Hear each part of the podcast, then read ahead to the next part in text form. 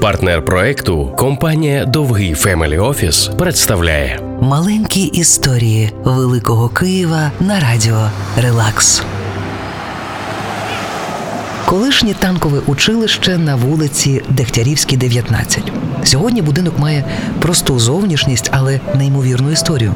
Весь Київ на початку ХХ століття гудів, коли всі дізналися, на чиї гроші будували цей дім і для чого саме.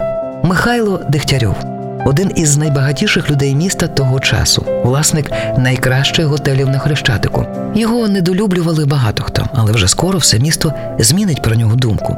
Його вважали неймовірно скупим. Дегтярьов показово прискіпливо перевіряв кожного, хто до нього звертався по допомогу, і відмовляв. Він торгувався за копійки та жив аскетично, не купуючи собі нічого зайвого. Але виявилося, що він так чинив не просто так. У нього була мрія.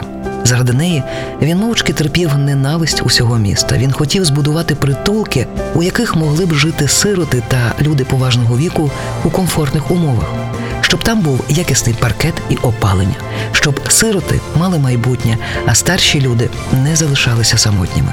Заради цієї мрії Дегтярьов і економив кожну копійчину і зібрав достатньо, щоб вже після його смерті збудували найбільший благочинний комплекс.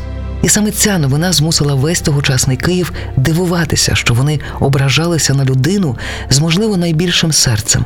Вулиця Дегтярівська названа на його честь. Сьогодні у будинках, що він оплатив, працюють герої України вже нашого часу, офіцери сухопутних військ. Маленькі історії Великого Києва на радіо Релакс.